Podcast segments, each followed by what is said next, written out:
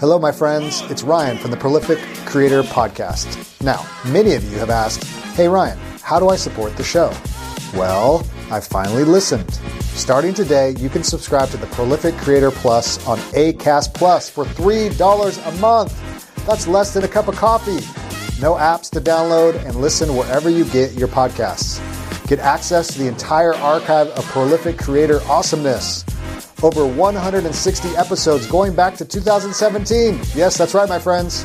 A plethora of information and inspiration, tips, tricks, and interviews to get your art and work into the world. Remember those ads? Say bye, bye, bye. Wait, there's more. For $5 a month, you can get access to the full Prolific Creator experience. This includes the full archives, early access to episodes, listener Q&A, book and movie reviews, and interviews not for the public. And perhaps any other awesomeness I might do on the microphone. Sounds awesome, right? Yeah, it does, Ryan. If you want to listen for free, you'll notice the last 50 episodes or so will always be available wherever you listen to podcasts. Remember, by subscribing today, you don't have to download any new apps and you can simply keep listening on the podcast platform you prefer. Cool. Okay cool. Thanks for your love and support in advance. Simply click on the link in the show notes or on my website, and it'll take you where you need to go. Now, on to the show. Welcome to the Prolific Writer Podcast, where speed's the name of the game. Follow an indie author and publisher and his guests as they share inspiration, tips, and advice on writing fast, writing often, and writing well, so you can do the same. Here's Ryan. Well, hello, hello, hello. This is your Prolific Writer podcast host, Ryan Pelton. I'm really glad that you're here. And yes, this is the podcast dedicated to writing fast, writing often, and writing well, or writing well often fast, however you choose, whatever order you choose. And yes, we try to find some of the most prolific writers on the planet. Many of these writers you've never heard of, and that's not because they're not good writers, but mainly because they are busy writing their books, slinging their words, and maybe they're not the Stephen Kings of the world or the Lee Childs of the world, but they are great writers who are making a great living writing and the people we try to find, we try to find guests who are inspiring, who have great stories, write in a variety of genres, and try to glean from them inspiration and tips and advice so that we can get our work out in the world, so we can write more books share our stories with the world. And so, uh, thank you for everyone that listens in. It's been a great ride. This is episode number 23. I can't believe it's even 23. And I want to apologize. There, last couple weeks we've we've taken a week off in between episodes, and hopefully. Uh, you're doing okay. Uh, hopefully, the counseling is going well. I know when you don't get your weekly dose of the Prolific Writer podcast, we go into shock. Uh, maybe some kind of rash breaks out paranoia, a lot of other symptoms that are pretty normal. Um, but we're back in action here, and I, I want to apologize again.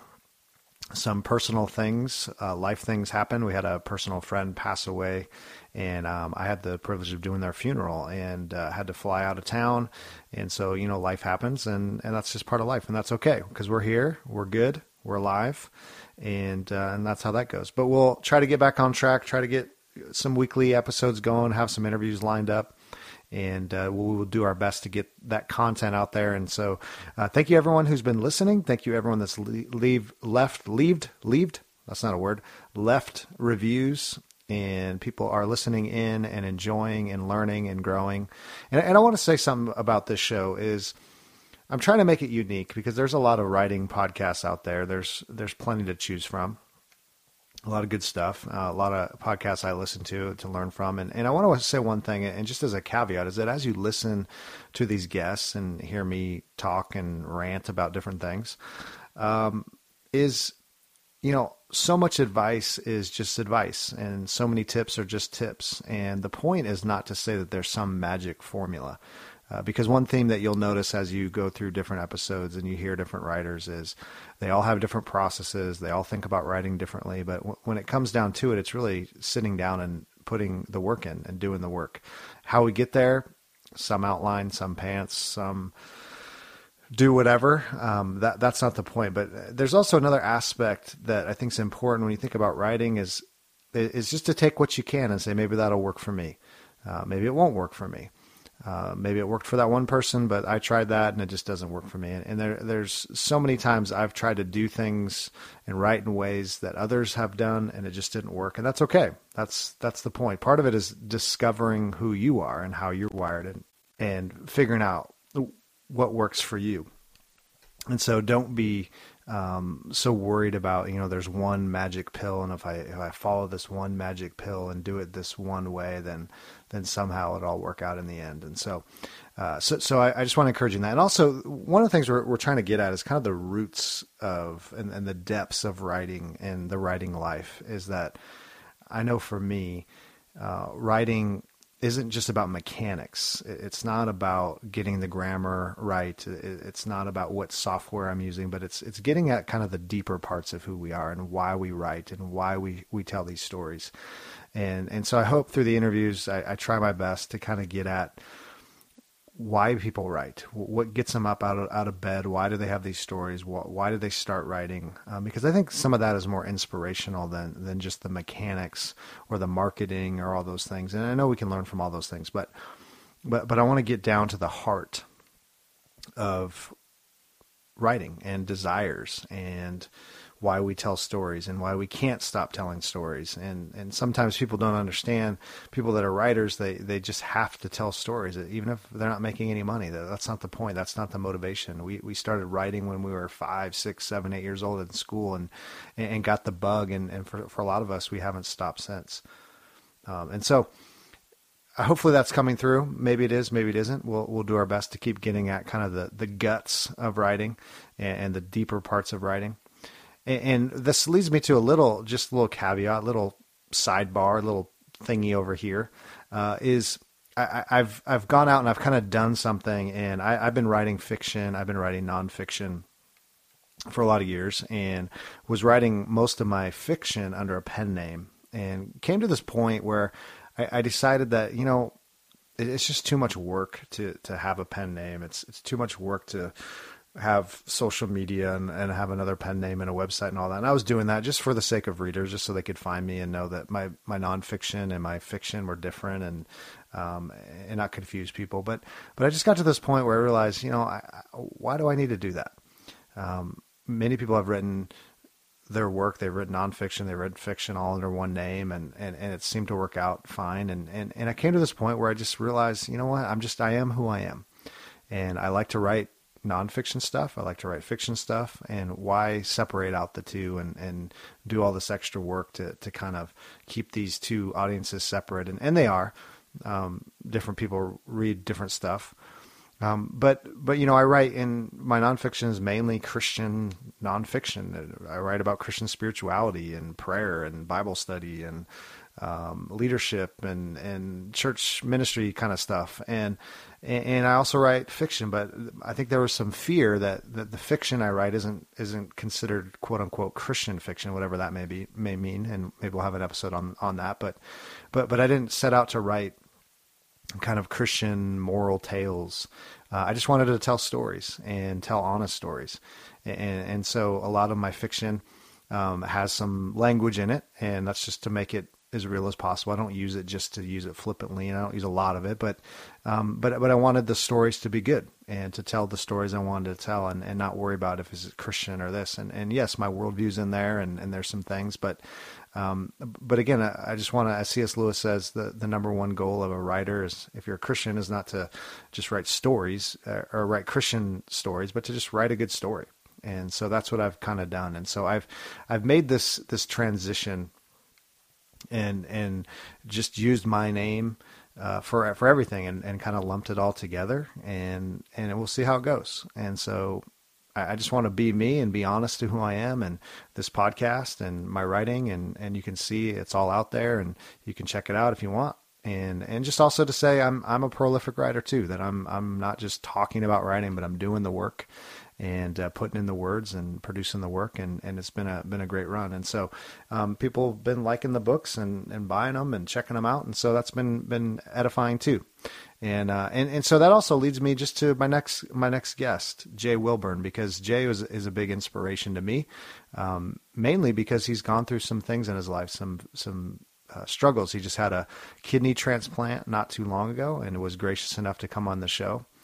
And when I think about writing and why we write, is is that he, he, has this just very inspirational story about l- learning to live with the pain of having a kidney that was failing, and and how that affected him and his writing, and how that affected his family but how he kept on going and how he got this kidney transplant was writing a story in the hospital, hopped up on drugs, and and, and has a great story. And, and, and what I, I love about that and why I shared my story is because he, he really does kind of uh, inspire me and, and hopefully inspire you to really just be who you are. And and he's a man of faith as well. We talk a little bit about that. That's not the main point of the the, the interview. Um, but just how he wanted to tell good stories and, and also how he um, kind of leans into the dark side of humanity and why his stories are dark. And it's because we're all dark and we all have issues and we all have struggles and we need healing and we need change. And, um, and that's how the world is. And, and so he talks about that even as a Christian, how he, um, you know, just wants to tell these these stories that are honest and true. And so, so I hope this this episode with Jay Wilburn, Wilburn will be an inspiration to you. And uh, I was encouraged by it. I was thankful to have time with Jay. And so I want to get right to the episode. If you don't um, haven't, or I should say, if you haven't had a chance to leave a review on iTunes, we're on Stitcher, we're on SoundCloud, we're all over the place. Please do so. That really helps us get uh, the Prolific Writer podcast out in the world. If you could do that, that'd be wonderful, and uh, love for you to s- support the show. So with that, let's get to the episode.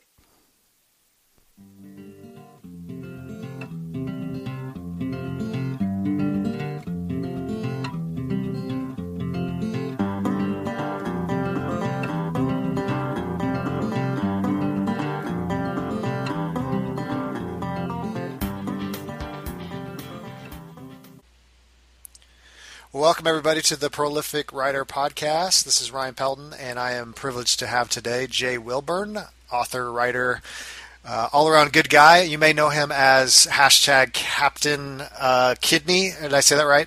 Captain Three Kidneys. Yeah. Um, and uh, we'll probably talk a little bit about what that means. Uh, he is a superhero in some people's minds, and uh, I'm just really excited to have uh, Jay on the show. And uh, been following Jay around, um, not in a creepy way, but uh, was passed along his name and said, "Hey, this is a guy you should talk to." And and and Jay, I would say, encapsulates the prolific writer. He's created a lot of work and writes a lot, and he's done it in the midst of some physical ailments and kidneys and all kinds of things. So we're going to talk a little bit about that today. So, welcome to the show, Jay. Thanks for having me.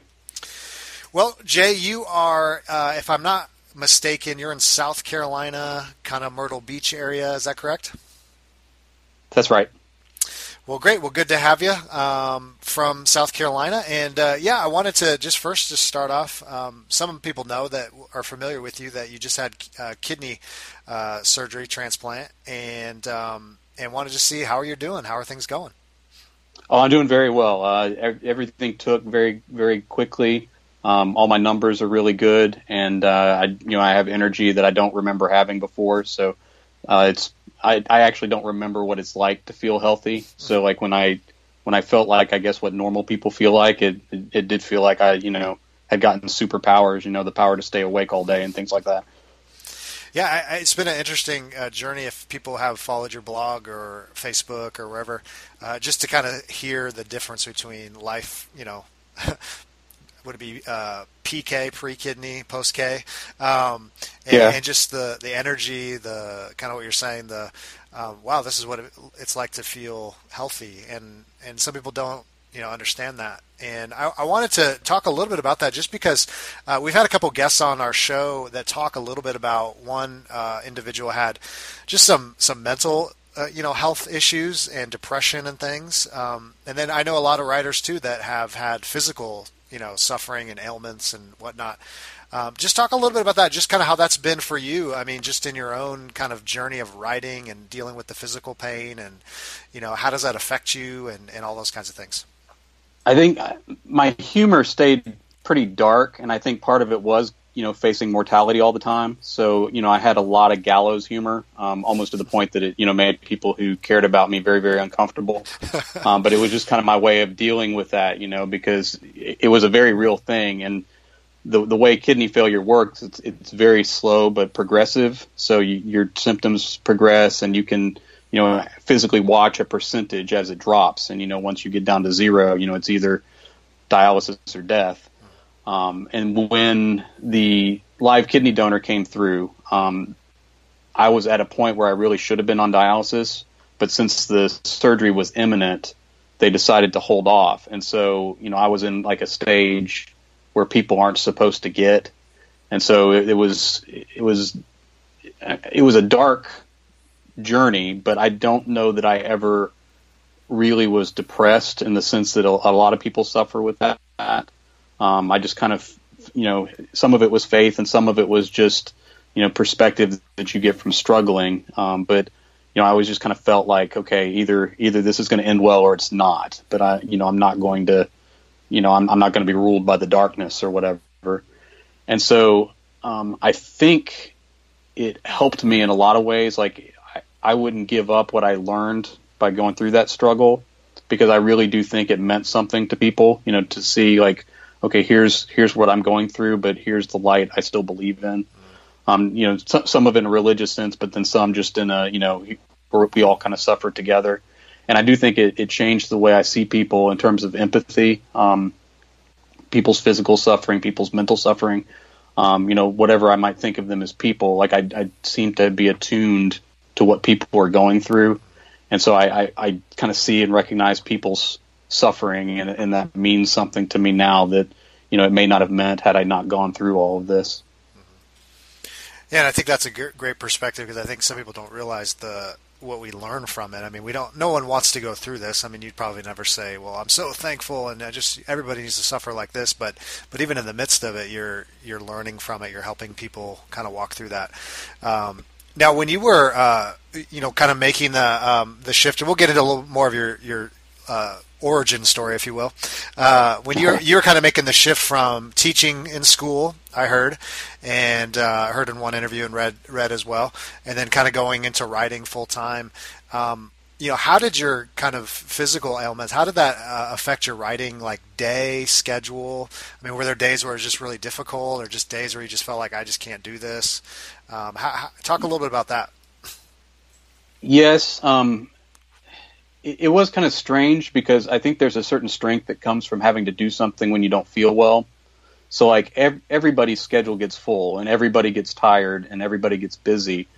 So um, you know even even if you're perfectly healthy by whatever metric you use, you know life can drag you down a little bit. So I don't know that that experience was all that different from what a you know a regular person deals with going through life.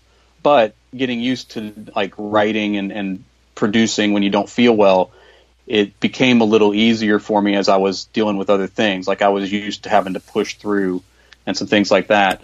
Um, writing full time, I'd done some ghost writing and freelance too. So I had to produce um, large word counts to make that work financially. So at one point, I was doing you know ten and twelve thousand words a day, and a, a large portion of that for other people um, as I really started to decline, I, you know, I just couldn't keep up those numbers. And even now that I'm healthy, you know, I'm still on medications and still, you know, dealing with some side effects of that.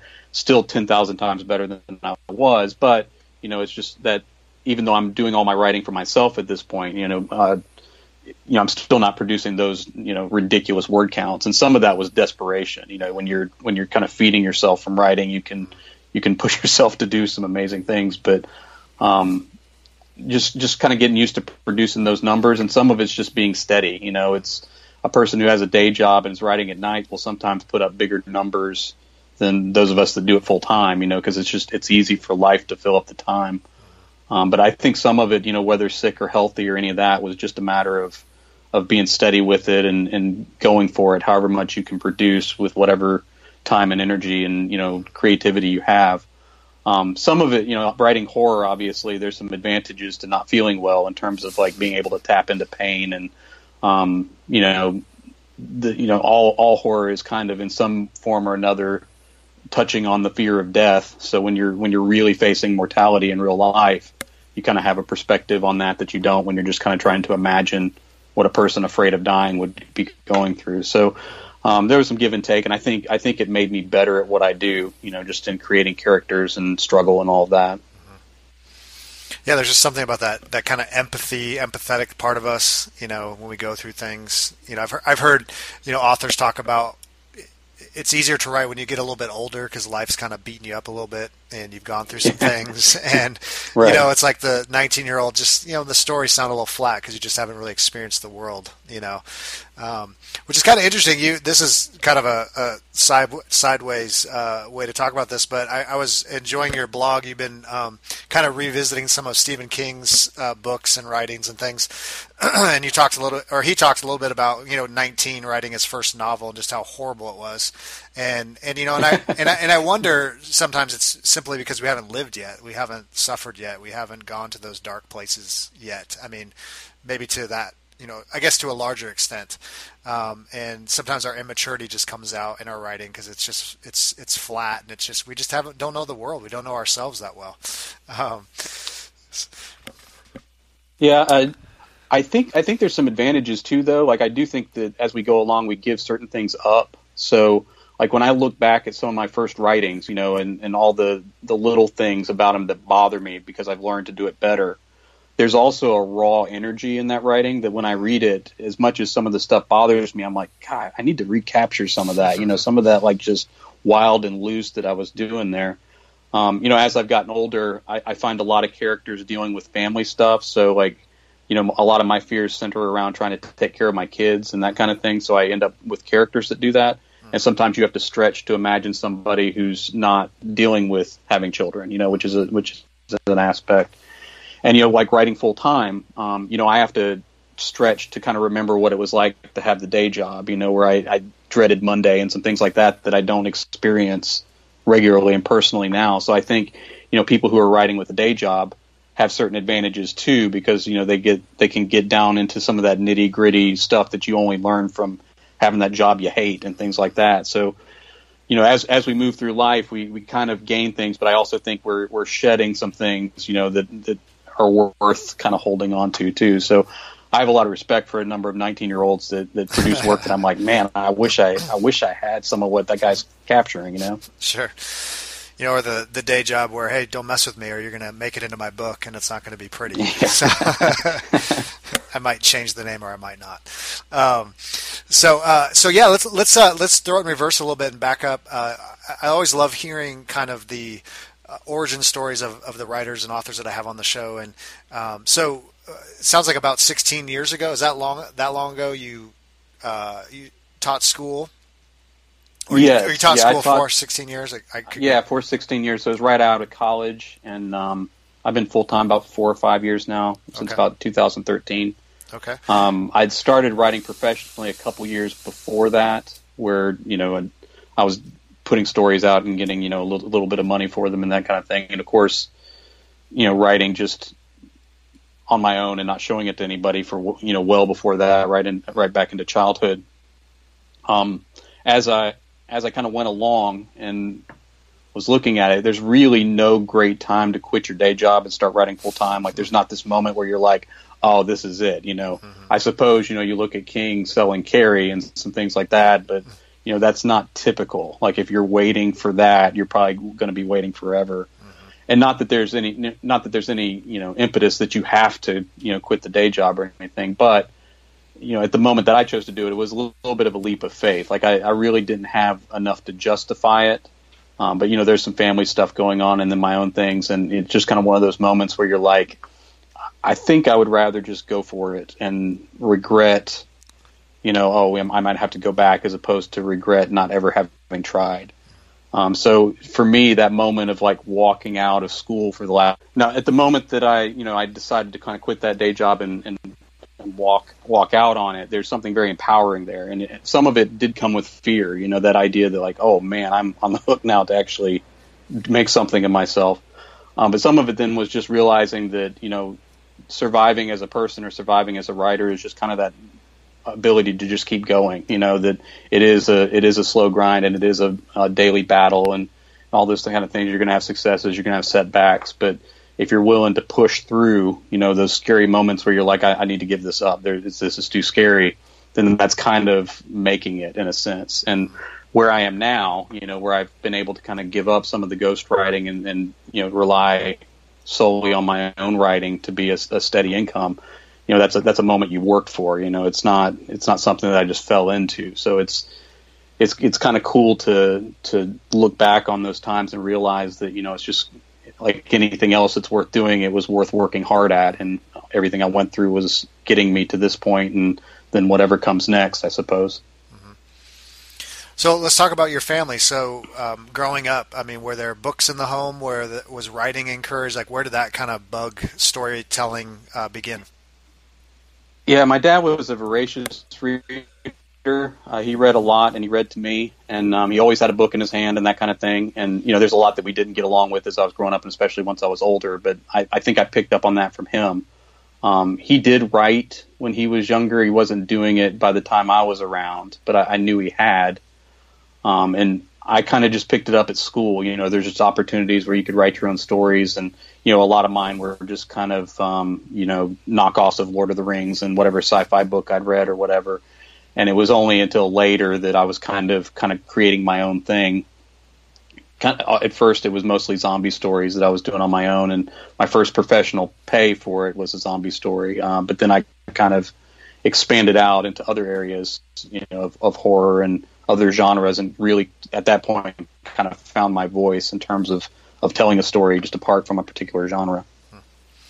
So you have a affinity for Stephen King, I gather, and uh, which is a good man. I, you know, sometimes it's funny. I say that I'm a, you know, Christian and what have you, and it's like, what? You can't, you know, like him. You can only you can only read, you know, Amish romance. So, um, but uh, yeah, I've always uh, just as a, a pure storyteller, and you know, regardless if you like the horror movie. I'm, i mean, I think some of his best stuff isn't even his horror stuff. I think you know, Green, right. Green Mile, his short stories. You know, um, you know the uh, not the Stand, but the one based on Stand by Me and you know Shawshank right. Redemption, the body, the body, yeah, and um, was it Rita Hayworth? Uh, yeah, and, and, people people are surprised that he wrote those stories. Um, but right. uh, yeah, so talk a little bit about that. Um, not just Stephen King, but but the the horror genre, speculative fiction genre. Uh, were those were there books? Were there influences that you said, yeah, this is kind of what I like. This is what you know. Why did you start writing in that and not um, Amish romance? Um, I got into King around high school, and so I was kind of playing catch up on some of that. Um, his some of his short stories probably actually connected to me more strongly than than some of the novels, but I obviously I read a lot.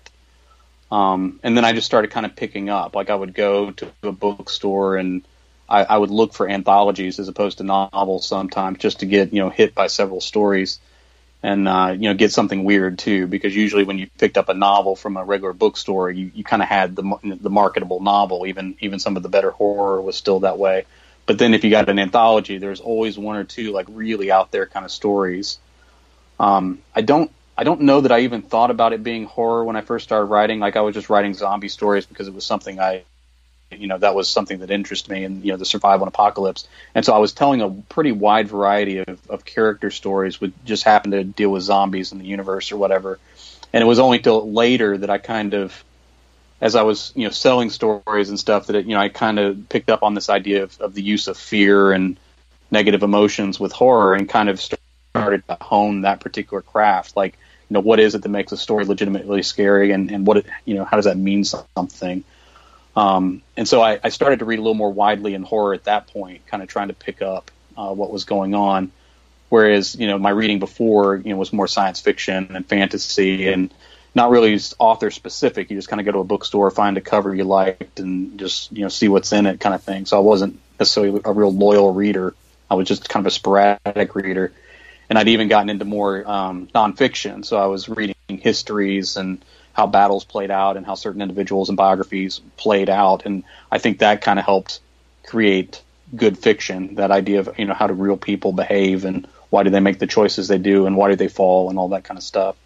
So um, it was a pretty wide range of, of input that kind of led me into genre and you know dealing with dealing with horror, but then also you know like enjoying playing in steampunk and some of the other genres that just have you know different elements to them in terms of aesthetic and storytelling and, and stuff like that. And I think that may be what it comes down to. I'm just looking for an, a good story to tell, and sometimes horror provides you know a, a wider range of emotions that you can tap into, and so that's where a lot of those stories end up falling. I think. Yeah, there's, there's a unique. I think there's a misnomer, and you, you actually talked about this. I think in one of your videos or one of your interviews, um, like you even talked about the zombie genre or writing zombie stories and how you don't want the zombies to be the the primary character. They're kind of in the background. Um, right. I mean, I think even people that walk, watch, you know, Walking Dead, you know, they they would say it's not about the zombies really. It's about the characters and about survival and about, you know, uh, I don't think I would enjoy. I like the show. I mean, you can judge me if you want, but um, but it's it's um, not because of zombies. Like I don't. There's nothing I that excited about, but but there's something about that that idea of survival, that idea of what happens when everything's falling apart. How do we respond? You know, there there is, or, or when you're scared or you're fearful. Like what what do we do as humans?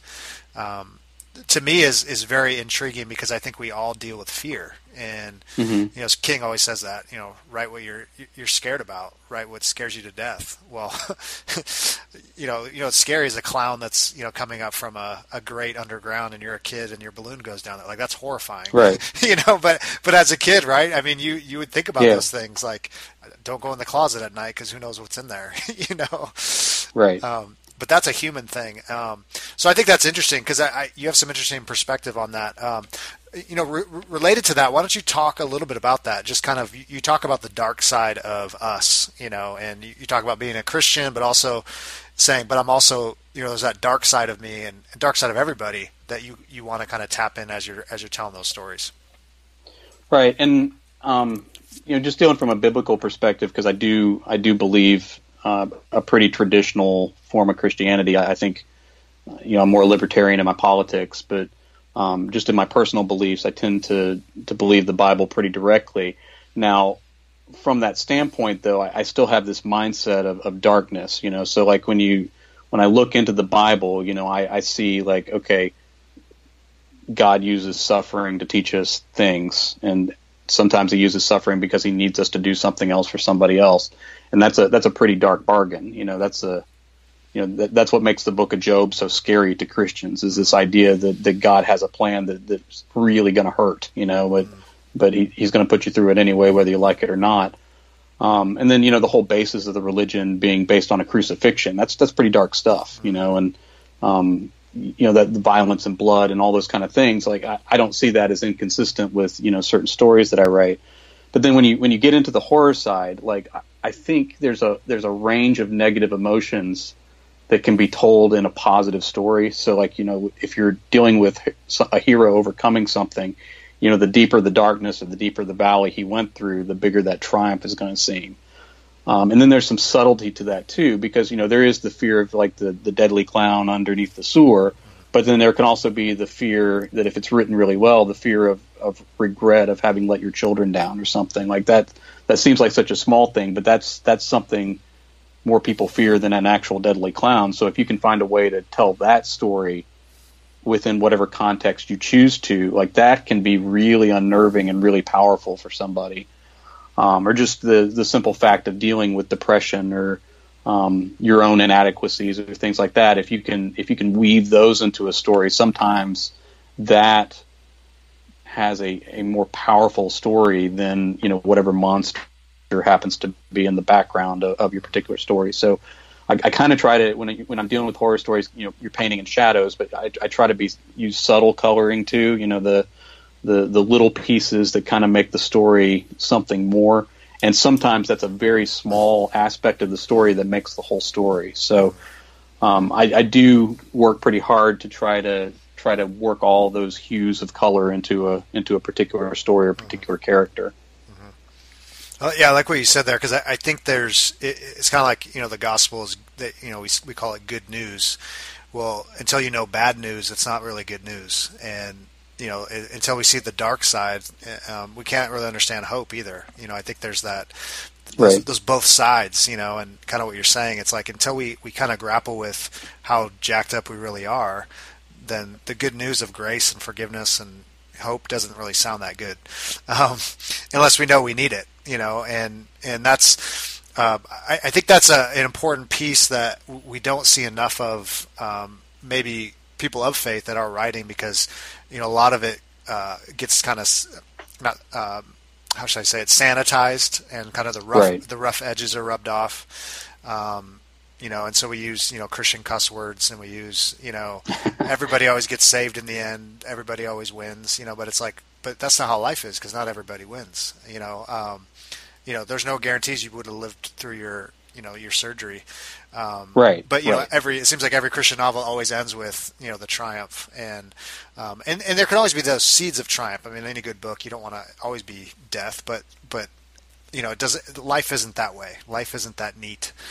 Um, so yeah, I think there's there's something. I, I think there's just something why I, you know I'm drawn to kind of darker, honest stories as opposed to ones that just feel kind of flat. Right. I had a. I was on a panel um, at a convention a while back that was on like um, faith and, and writing and that kind of thing, and most of the panel was Christian writers, like that was the genre they're in, and I was kind of a writer who happened to be a Christian, which was a, a different thing from from what they were doing.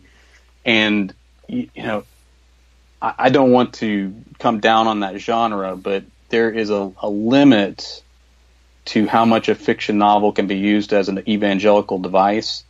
Uh, partly because it, it's very easy once you have decided there's a viewpoint that you need to get across that it becomes propaganda as opposed to a, an actual story. Mm-hmm. Um, one one of the some, one of the drawbacks of Christian fiction, you know, as a as a genre, is is the fact that partly because of the audience, partly because of where it's sold and, and limitations there, which all genres have limitations, but um, there, there's really no room for ambiguity. So you can't have a Christian that kind of gets it, and you can't have um, somebody that doesn't come to resolution. Like they they make a step forward, but they don't come all the way. You know, and you can't have um, a Christian be a villain. Like that's that's something that won't play well because partly I don't know that that genre trust the audience completely. Like if if I don't make the this crystal clear, then they're going to miss the point. And I think really good writing just has to trust the audience, no matter what genre you're talking about. And I think a lot of writers are guilty of it, of not trusting their audience to get it. Like, I need to spell this out. I can't leave it to where even a couple people might miss it. Whereas I think that's more powerful for the ones that do get it. Like when you when you do something subtle and a percent of the audience gets it, I I think there's much more value in that. Um, so any subject you want to bring up in writing, you know, whether it's faith or whether it's um, how we treat each other or any any deal like that, you have to be willing to take it from a view, you know, let, let characters hold their own viewpoint, which may be different from yours, and then just trust the audience to come to conclusions. Very likely, people are going to come away believing mostly what they believed before. But a well written piece of fiction can develop empathy for people. So um, you you can you can use it to do something powerful, but you have to be willing to be to be more subtle with it. I think to be you know that's I guess that's where the art of storytelling comes in. Um, and, and you know if you know I write faith into my work a lot, but I'm willing to write a story where my viewpoint is not held by the hero, is held by the villain. Mm-hmm. I think there's power in that because we can kind of see our own shortcomings we can see ourselves the way other people might see us.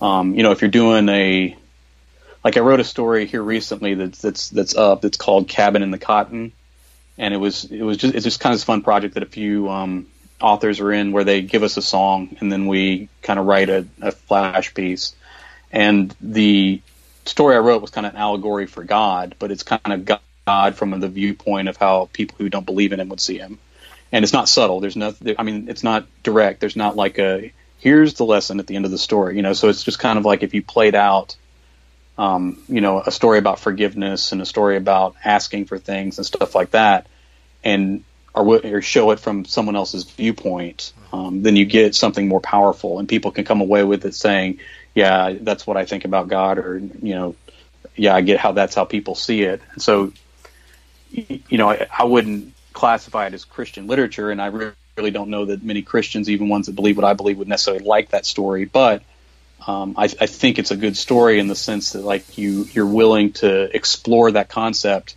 in a way they haven't seen before, and I, I think that if you're going to discuss faith or anything else, you got to be willing to do that. You got to be willing to push outside where you're comfortable and tell that story, um, whether you whether you believe in a certain viewpoint or not. No, that's good. I, I think there's there's too much of trying to like like you're saying put a message in there or make it very blatant or um, you know I think there's also like this thing of we try to put you know like a relationship and try to make it religious when you're like it's just it's a relationship it's a human thing. Yes god has made relationships you know us to be in relationship with people.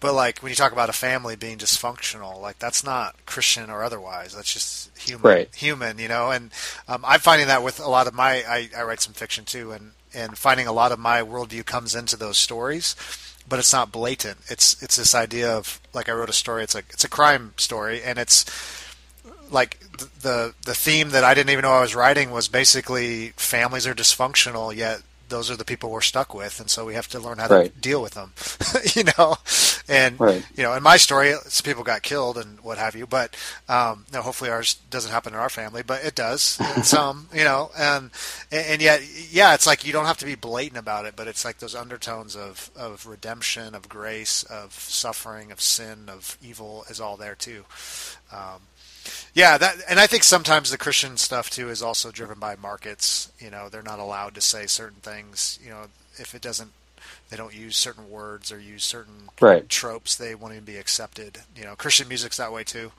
Um, what I've heard, you know, certain bands can't. Christian film too. Yeah, it's like if you don't say this or that, or you know, somebody doesn't get saved, then it doesn't count. Um, well, I would I would say that there, there's a secular counterpart to that too, because you look into horror and you have a very common "we don't want to see these" kind of thing, and it's you know misogyny, racism, uh, violence against children, you know, and, and not that you want to see any of that in the story necessarily, um, but there's a there's a reason some of those things are being taken off the table, and, and a lot of it has to do with marketing. Mm-hmm. Some of it has to do with the sensibilities of the audience, you know, which may be towards a certain political viewpoint and, and that kind of thing. And so, um, every genre has their rules of things that are not allowed. It's true in romance. It's true in you know every every genre has has its market rules that you you know you work around or you just decide to do it yourself and, and limit your audience or that kind of thing. Um, and storytelling from any viewpoint, you know, you, there there's issues with that kind of thing. So like if you were writing a story, whether you're religious or not, and the message of you know the the theme of the story is that religion can be dangerous well, if you if you make all the religious people the bad guys, you're really not going to make that point. It's just going to be, you know, the the audience you want to hear it is not going to get it because you've you've slanted too far one particular way. And and part of it is you have to be willing to see life from someone else's viewpoint. I, I think religious people struggle with that. I think everybody of every political stripe struggles with that.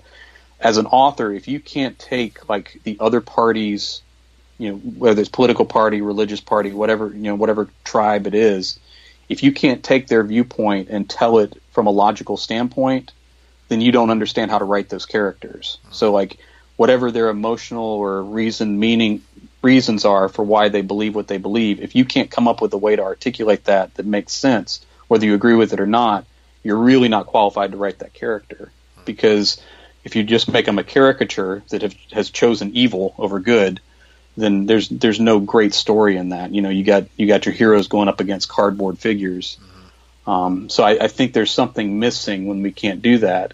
Going back to the to the kidney stuff, for example, uh, I was going through that decline and that surgery and coming back up during the election. So this past election cycle, you know, while everybody else was getting worked up about who was getting elected and stuff, like I was fighting for my life. So I really didn't have I didn't have the capacity to keep track of all that stuff. Mm-hmm. and so a lot of it just kind of went past me. It was news that was going on, and you know I had this real life and death stuff to deal with. Not that politics wasn't important or whatever. It just it wasn't on my radar at that time, as everybody was being upset about it. But at the same time, where I was in need, where people had to, you know, people were having to be generous to me because I had this very expensive sh- surgery coming up. The people that were giving to me were of both political parties. The people that were giving donations to me were of both, um, you know, people of faith, people, you know, were atheists, people from other countries. So like this wide, wide range of friends who weren't getting along with each other were all circling around me, um, generosity and kindness. And so like while they, while they were dealing with all the back and forth on politics and a lot of them on Facebook, you know, just chewing each other apart, you know, I was seeing a united group of people that were caring about me. And I think really good writing somehow finds a way to look underneath that. You know, if you've got a character that's flawed, and all characters should be, if you can look under and find the humanity on all sides of, of whatever story you're telling, mm-hmm. I think there's something more powerful in that. And looking back over that weird election season and what I was going through and, and the, the humanity I was seeing from both sides, it, it made a very different experience for me um, in that time period that a lot of other people were kind of mentally suffering through. Yeah, it's beautiful. I mean, I think that's you know when when we're dying, sometimes our politics don't really matter in those in those moments. You know, um, and, I, and, and I think in a, in a day where things are polarized and there's you know conflict, and there always is. I mean, living under right. the, under the sun, but um, is sometimes fiction can be that place of of kind of healing, and art can be that place of healing um, where it's not just. I think there's too much like, well, you know, novels is just escapism, and everyone just wants to like forget about life. But, but I think in some ways it actually just kind of what you're saying taps into our humanity again and saying like, what is really important? Like, what is what is ultimate?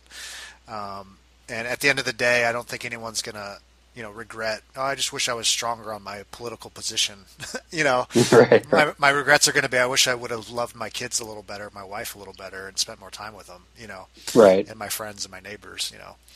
Um, so yeah I, I, think we downplay the, the, the power of, of storytelling and fiction and, and just all of that um, a little bit.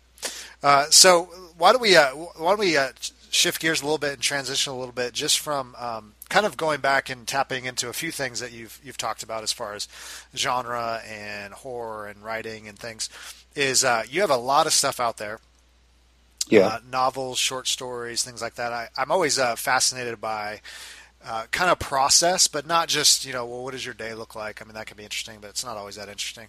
Um, is um, talk talk to us a little bit about kind of short story versus novel um, how you think about that. Also, how do you decide kind of your next project? I know you're in the midst of a project. Uh, I started uh, one of your books, and you have like a 12 part series you're looking to write, yeah, which is yeah. a, a, beast.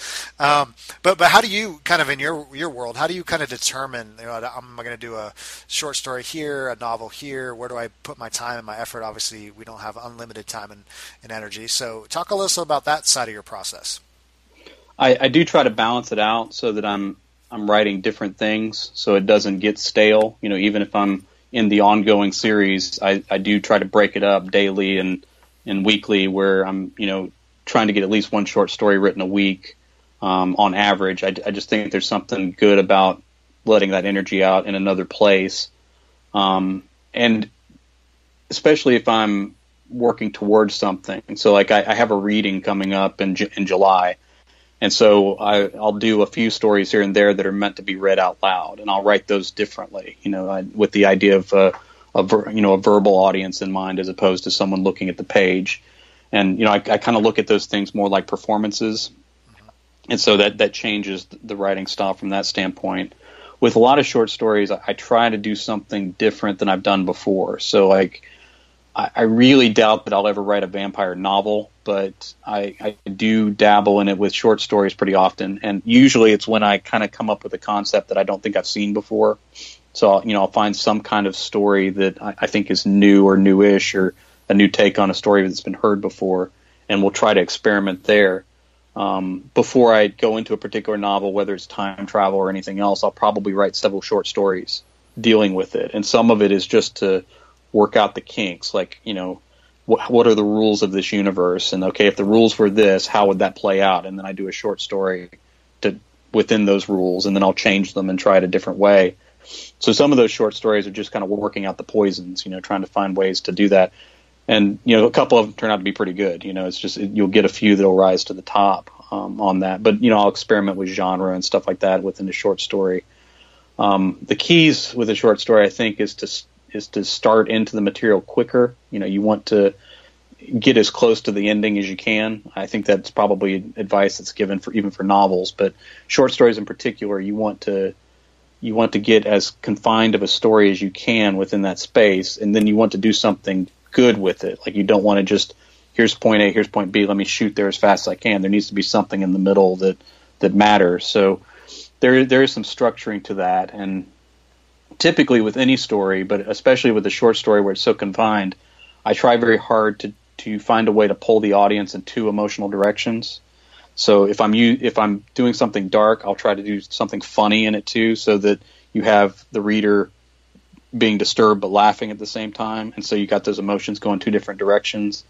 Um, looking at something you know very very sad but very very triumphant at the same time, or heroic. If you can pull in those two directions, I think that's good. So typically, a short story, a lot of times I'm looking for the emotional themes, like what are the two directions I want the, the reader to be pulled, and how do I play that back and forth, you know, where they really feel like they're on a ride. Um, in novels, I think it's similar, but you're dealing with scenes. Uh, you got to look at the overall arc. So I want to, I, even if it's within a series, within the single book in that series, I want the character to be going from one point to another, and it may be one particular character's story, even if it's an ensemble. But you know, this is the arc is going to be this guy, and everybody else is kind of reacting to his arc, and they may not realize what's going on, but but they're following that same path, and that's that's where it is for the reader. Um, the the actual series is is more mapped out. I'm not used to outlining that much, but mm-hmm. for the series, like I I can tell you what's going to happen in book 12 or book seven because uh, I know the that part of the story. Now it the small pieces shift a little bit within, but um, this is the first time I've written something this big and something that's this mapped out to where like I know the major story points all the way through. Like so, I it helps me. I can introduce a character in an early novel, and I already know what their story is going to be. Like I know where they're coming back, I know where they're going, and so I can put that in in subtle ways in their in their first introduction and their second and that kind of thing. So, um, some of it's just moving pieces. You're just putting it together in a way that's that you know it can hold some power, hold some theme, and make it worth following along, no matter how long the story is. I guess. Mm-hmm. So you, you talked about outlining. Usually, you don't outline. Are you? Do you just with short stories? You just jump right in. You kind of have a character, an idea. What do you What do you kind of start with? Yeah, it it depends. Both a really good and a really bad short story typically begin with a theme, like you know, like oh, here's my gimmick. You know, so like a great short story probably has it, but the really terrible ones do too. So like. Mm-hmm um, you know, the you get a lot of stories where it's the the whole crux of the story is what if zombies were like this, you know, and that's that's really the whole gist of the story, and that can make a really awful story like that. That can be painful to read. No. Um, so, but even even the good stories, they typically start with something like it's some emotion or some you know quirk of a character going through something that you're going to be going with but then you got to figure out like what's the meat of this? Like what's the action that's going to carry it through? A lot of times i'll get a story really good on the first pass and i'm just kind of cleaning it up a little bit. Other times i, I create a mess my first time through and mm-hmm. it's several more passes and retries before that story really becomes something. Um, so it just kind of depends on what it is. You know i i wrote one recently that i'm I'm not satisfied with. I think there's a lot of potential in it, but I, I don't think I hit it, and it's been set aside for now. But I was I was looking at a steampunk universe where the characters are below everything that's happening, so they're kind of in the woods and in the country, and you know trying to survive on scraps and like all the the steampunky stuff that people read those stories for is kind of in the distance. Their ships overhead or their trains on top of terraces, and you know the the real story in their life is underneath it. So they're kind of the poor people outside of these steampunk cities that, that everybody likes to read about. Um, and they're, you know, they're moonshining and all this kind of stuff that's, that's going on for the story. And, you know, I have the plot in and I have the characters in and I've, I've built out some of it a little bit, but I don't feel like it landed. You know, I don't, I think all the ideas are great, but I haven't created a great story with it. So that's just one example of something that'll happen to me pretty often, as many short stories as I write. But there'll always be that one or two stinkers, you know, where you, you know there's you know there's a good story in there somewhere, but it isn't the one you told, you know. So I think sometimes you just got to be willing to write a bad story and and know that it didn't land, and then work on something else and let your good ones get out to the world or whatever. But um, you know, there's there's a struggle in that. You know, that it's not it's not a great story every time, no matter how much you may like the idea for it. Sure. So, what's your um, path as far as sharing your your work? Um, you know, are you writing these stories, sending them off to magazines? Are you just self pubbing them? Are you doing both novels? It, it varies. Um, I I do submit novels to um, publishers and stuff, and I've co-written a couple with Armand that we we shop with publishers. The series that I'm writing, I'm doing self-pubbed, but um, you know I'm paying professional editors. I Luke Spooner's doing the art for it, so like I'm you know I'm investing the money into making you know the best piece that I can. Um, with the short stories, I'll submit them various places. I've kind of reached a point where I'm getting invites, so I don't do as much cold submitting as I used to. I will just to go through the process of getting rejected and all that, and mm-hmm. um, you know, kind of keep my game sharp because even though I found ways to avoid those gatekeepers, and a lot of my money from writing comes from those places I've done the end run where I'm doing the self publishing or direct sales or stuff like that. I still see value in those gatekeepers in terms of like, um, you know, pushing back on quality. So like, if you want to keep your game up, I think you should be submitting to semi-pro and pro markets and, and letting yourself get chewed up in the machine a little bit. Uh-huh. And when you get through those markets, that's great. And a lot of those are the invites. Like I've done enough writing to where people are inviting me in, and you know that's not a guarantee to get into something, but it's it's a pretty good start. So you know you just do your best story and you get into some of those invite anthologies. So I'll do a lot of those. Um, I got a Patreon that's doing pretty well, and I'll put stories up on there. And I got an ongoing vampire story on that one. Um, so some of my work will go up there. Uh, I do a newsletter and we'll do an original story with those. I've done uh, mystery boxes that I sell out to people, and I've put together like mini magazines or whatever of, of original stories. Mm-hmm. And so I'll publish some that way. And then I've done some for free, um, not submitting to like for love markets, but like um, some on websites. You know, friends that are like uh, putting together various projects or whatever. I'll jump in on those and, and have a couple free stories out because I always end up you know whatever weird method they they do to inspire i always end up with one or two really good pieces out of that so it's kind of worth it to me to to join in on some of those things so i'll, I'll let some of my work um, land out there for free certain places just to let people see it and kind of guide them in into the paid stuff uh, so and i guess that's you know that's kind of a model of what i've done in terms of making a living full-time writing it's it's this range of portfolio items ghostwriting and freelance used to be a big part of that, but then the rest started to grow, and I was able to shrink that part down to where you know virtually all the time that I spend now is my own on writing. You know, so um, it, you know it is a blend of, of ideas. Uh, there's no one thing that works, and most things really work well right up until everybody's doing them, and then you have to kind of figure out what the next thing is. Um, so some of that, you know, the mystery boxes and a few of those things that I'm doing on my own have have generated some interest and you know some of the stuff I've been through, you know, where I'm talking about it on my podcast or I'm dealing with it in the blog, that has put me in front of a lot of eyes. Uh-huh. And so I think that has had an impact on my sales too. I think people are kind of picking up my work more than they did before just because a lot of people are invested in my story. As a person. So um, a lot of that's been out there too. So all all of it I think kind of worked together to, you know, create all these ways that I'm telling stories, I suppose. Then they're really disappointed when they can't find that Captain Three Kidney book. Like, where is it? I don't, I don't see it. right. is that in the works? Well, the funny thing is, like, as a joke early on, like I knew I was going into the transplant. So this joke I told was, I'm going to write a story when I get out of surgery, mm-hmm. and everybody's like, "Oh man, that's crazy!" And like, you know, it was one of those things that like it was that one thing that like nobody's ever done before. You know, like mm-hmm. like no other author. I don't care how popular they are none of them are going to write a story the day they come out of transplant. You know, part of it is they're healthy and right. that's their disadvantage. But so I, I, started thinking, you know what, I'm actually going to do this. I didn't know how cognitive I was going to be, but I, I just, was just determined. I told my wife, I said, all right, here's a notebook and a pen. I need you at some point after I'm in the hospital room, hand me this, and I'm going to write a story. I don't know if it's going to make any sense. you know, at the very least, I could write a zombie story if I had to. Like anybody can write a zombie story, but um, I'm going to write something. So, you know, I came out and I was a little, I was having some memory issues right out of anesthesia. You know, where I was like, I, I couldn't remember how I gotten in the hospital, kind of thing. And there was actually a point where I didn't, I didn't remember that Trump was president. I thought people were messing with me, and so like all that kind of slowly came back. It's a nightmare. Um, yeah, and my my wife kept asking, "Do you want to write it now?" I'm like, "No," because I was on morphine and stuff. So I'm like, "Give me give me a little more time."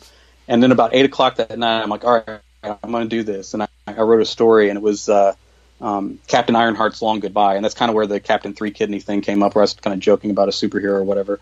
But it was it was kind of a melancholy story about this superhero that kind of gave up some stuff and was in decline and um, you know struggling with physical things and the fear of being weak and, and you know just to, touching on some of the fears I was dealing with at that moment. You know when I was going into surgery, and not sure if I was going to come out or any of that.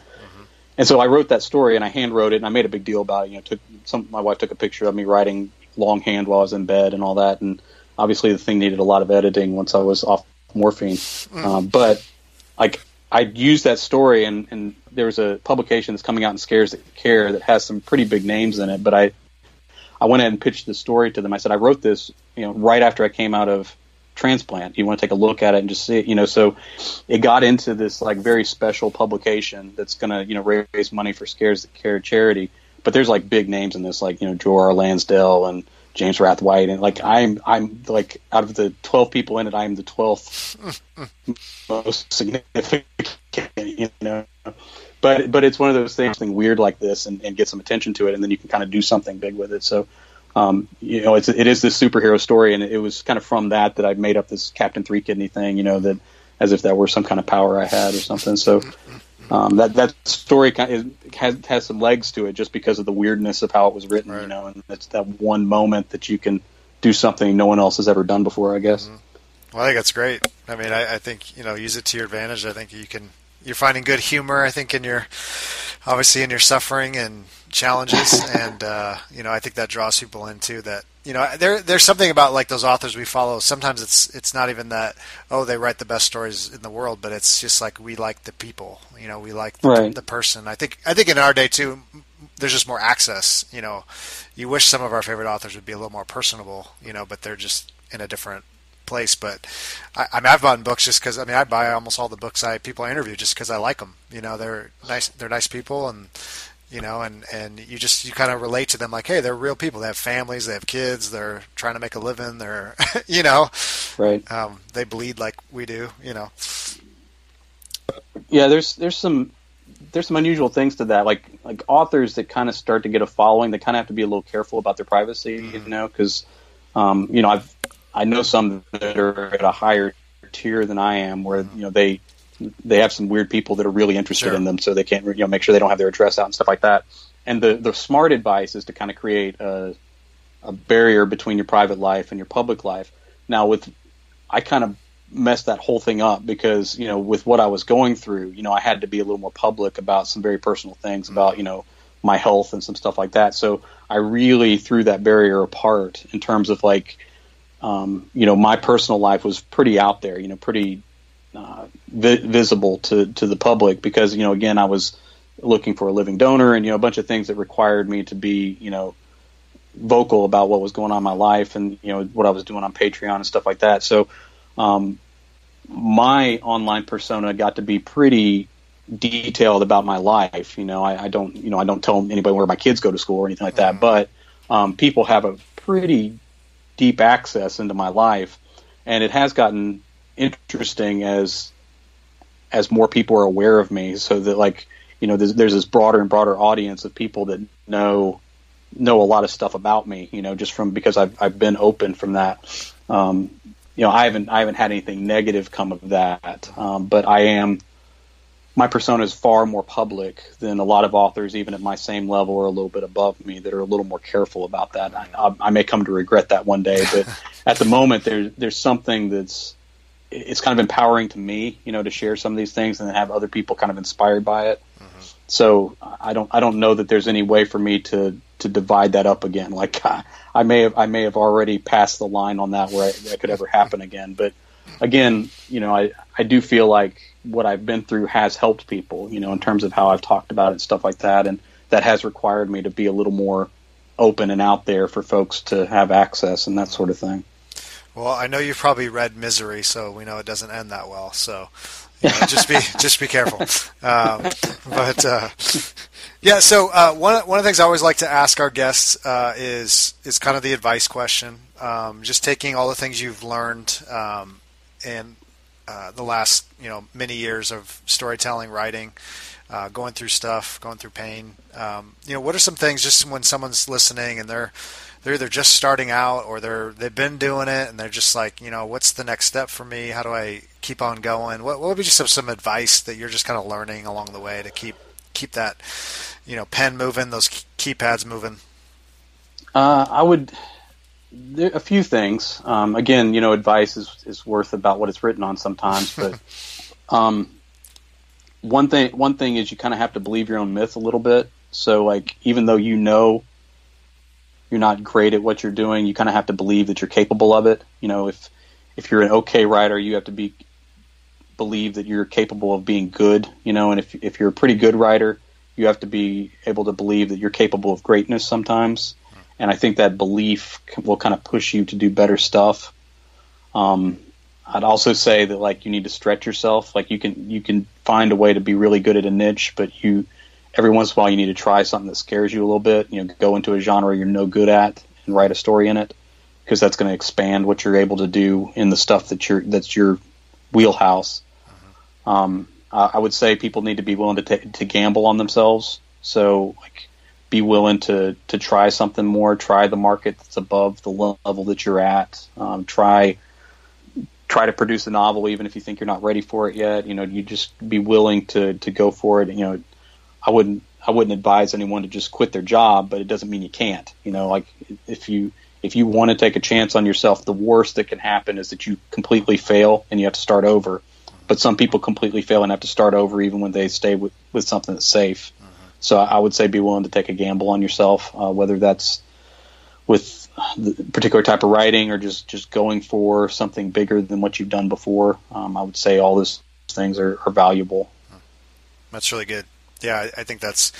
You know, I think sometimes we get hung up on just the, the like, you know, what I try to do in this show, and I don't always do it perfectly, but let's try to get kind of underneath that stuff. I mean, like what you're talking about, not just what's the techniques, you know, what software do I need to buy, what books do I need to read. Right. Those can be helpful.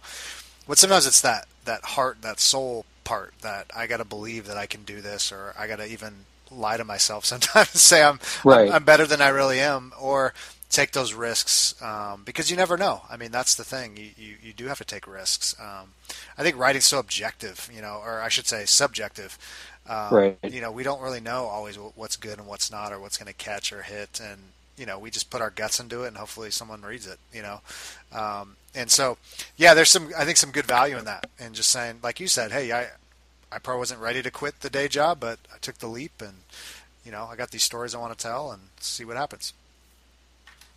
Yeah, and uh, it, it, made all the difference. Like each of those moments that I I tried something that I really shouldn't have, um, something came out of it. Uh, so there's there's always a step forward, and some of it's just resiliency. You know, you're going to have those long stretches where nothing's working out. Like you're not you're not getting picked up by anybody you have this massive success of some kind um, that's, that's way above what you've done before, and then you got silence that follows it, you know, and you kind of have to be willing to to survive through those and keep pushing to know that you're gonna you're gonna have another big one, you know, coming up, but it's it's gonna be something you work for, and it's gonna be on the other side of all this.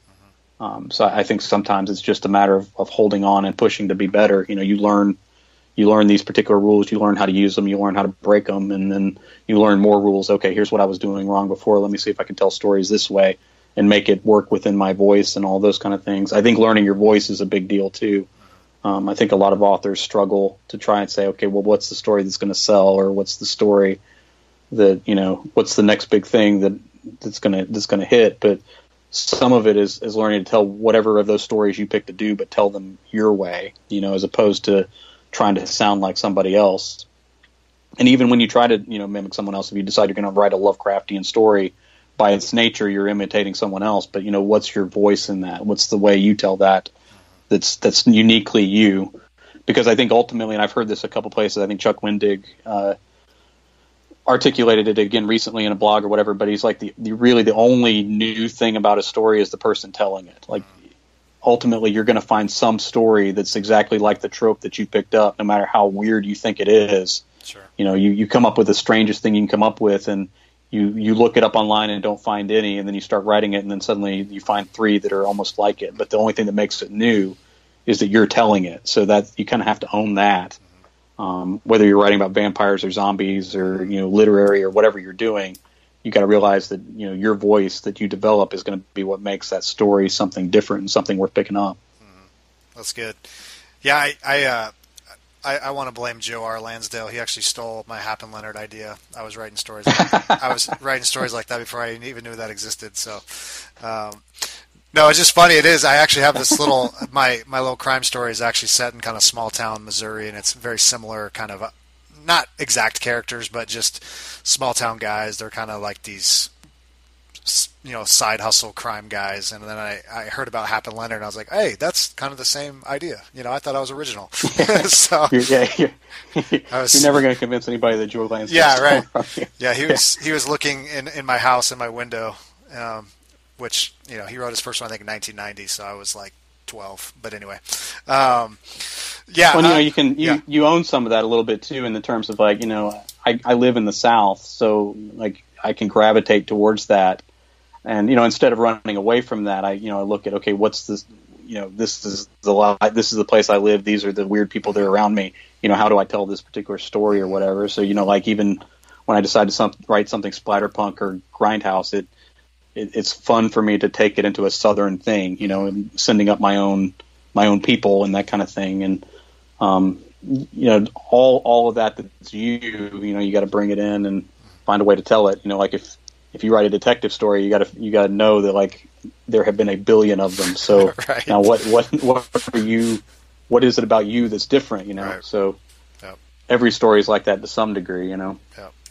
And I think there's some actually, you know, like you said, there's some positives to that because you just you also don't have to like reinvent the wheel necessarily. I mean, you're, you know, it's kind of the same story, just using different characters or different setting. I mean, same stuff. You know, someone's going to die. There's going to be a mystery. There's going to be, you know, Right. and you really are, you know, just saying, hey, I'm going to tell it my own spin, my own angle. You know, you you write zombie stories. I mean, I think there's a few zombie stories out Yes. there. I'm not sure. Yes. Uh, but you know, but you obviously tell it with your own. Yeah, my, I am definitely in a genre that's been done to death. Like Yeah, that's right. the that's the premise before I even begin. Yeah. And you know, I've I've done these like uh, you know summer and winter of zombie tours and stuff where I'm pulling an author, so I'm reading a lot of zombie stuff. You know, where I'm looking in and a lot of it's great, you know, but you don't want 12 that are exactly the same, you know, so you, you kind of let some good ones go. And then, of course, you read some stuff that's not great, you know, and there's plenty of that too.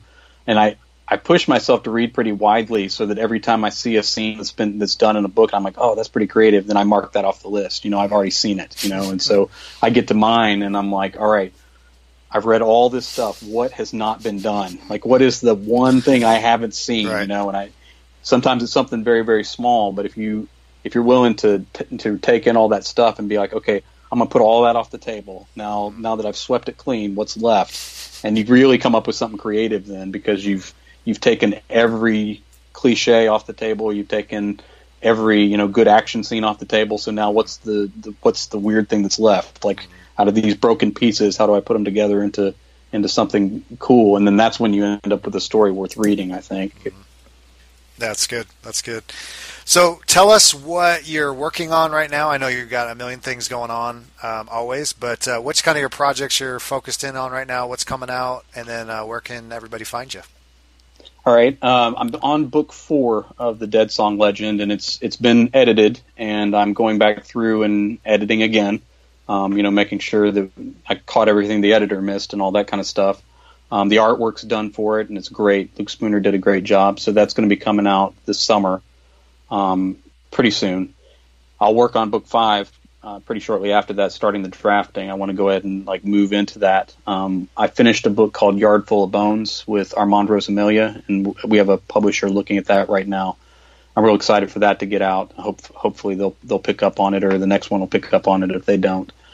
Um, where people can find me, uh, obviously I book on Amazon. If you go to jaywilburn.com, that's a pretty good catch-all. The you know, my blog is there. I got books for sale there. The links to Amazon are there, so you can kind of find a you know everything kind of in that one spot. So jaywilburn.com is probably the best place to to find it all. All right, great. Yeah, a lot of great stuff. I've checked out the site too. Great stuff on there, videos and whatnot, and a couple of interviews too. You can hear more about Jay. Um, you can never get enough Jay. I mean, that's that's, that's where it comes I, down that's to. What I keep trying to tell people. Yeah, yeah. just you know, it starts off a little bitter, but you know, as you take it in like a fine wine, it gets, gets better with age. So, um, well, hey Jay, it's, yes, it's been a, absolute uh, privilege. It's been a lot of fun. Um, thanks for being candid and honest about pain and struggle and faith and writing. And uh, I know a lot of people are going to be helped by this episode. So, thanks for coming on the show. Oh, thanks for having me. Thanks for stopping by the Prolific Writer podcast. Please leave a review on iTunes so we can help more writers share their stories with the world. And head over to rockhousepublishing.com for books, resources, and other writing and publishing tips. See you next time.